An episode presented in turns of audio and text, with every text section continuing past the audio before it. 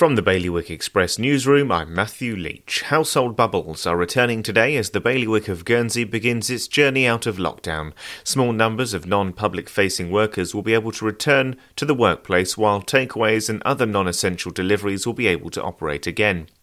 An Italian socialite princess has failed to convince a Jersey court that she is unable to pay a £2 million fine it imposed on her. The punishment was handed down in December to Camilla Crociani after the royal court ruled that she had acted in contempt by failing to properly disclose the location of a $66 million painting.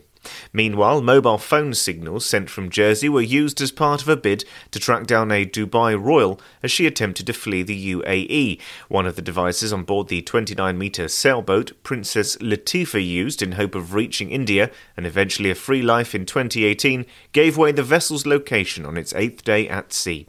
And plans are being drawn up in Guernsey for children to return to school in Stage 2 with 1 metre social distancing, staggered school days, class bubbles and masks, strongly recommended for secondary-age students. For more on all of this and all of our other stories today, you can visit bailiwickexpress.com.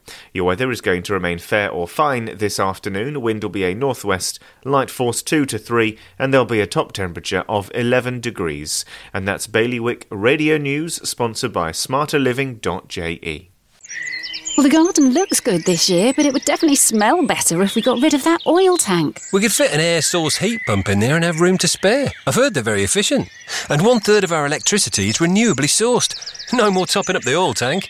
We'd cut our bills and help the environment too. Let's book a home heating survey before it gets too cold to enjoy outdoors. Islanders are already making the switch to a greener future. To book your home heating survey or to find out more, visit smarterliving.je.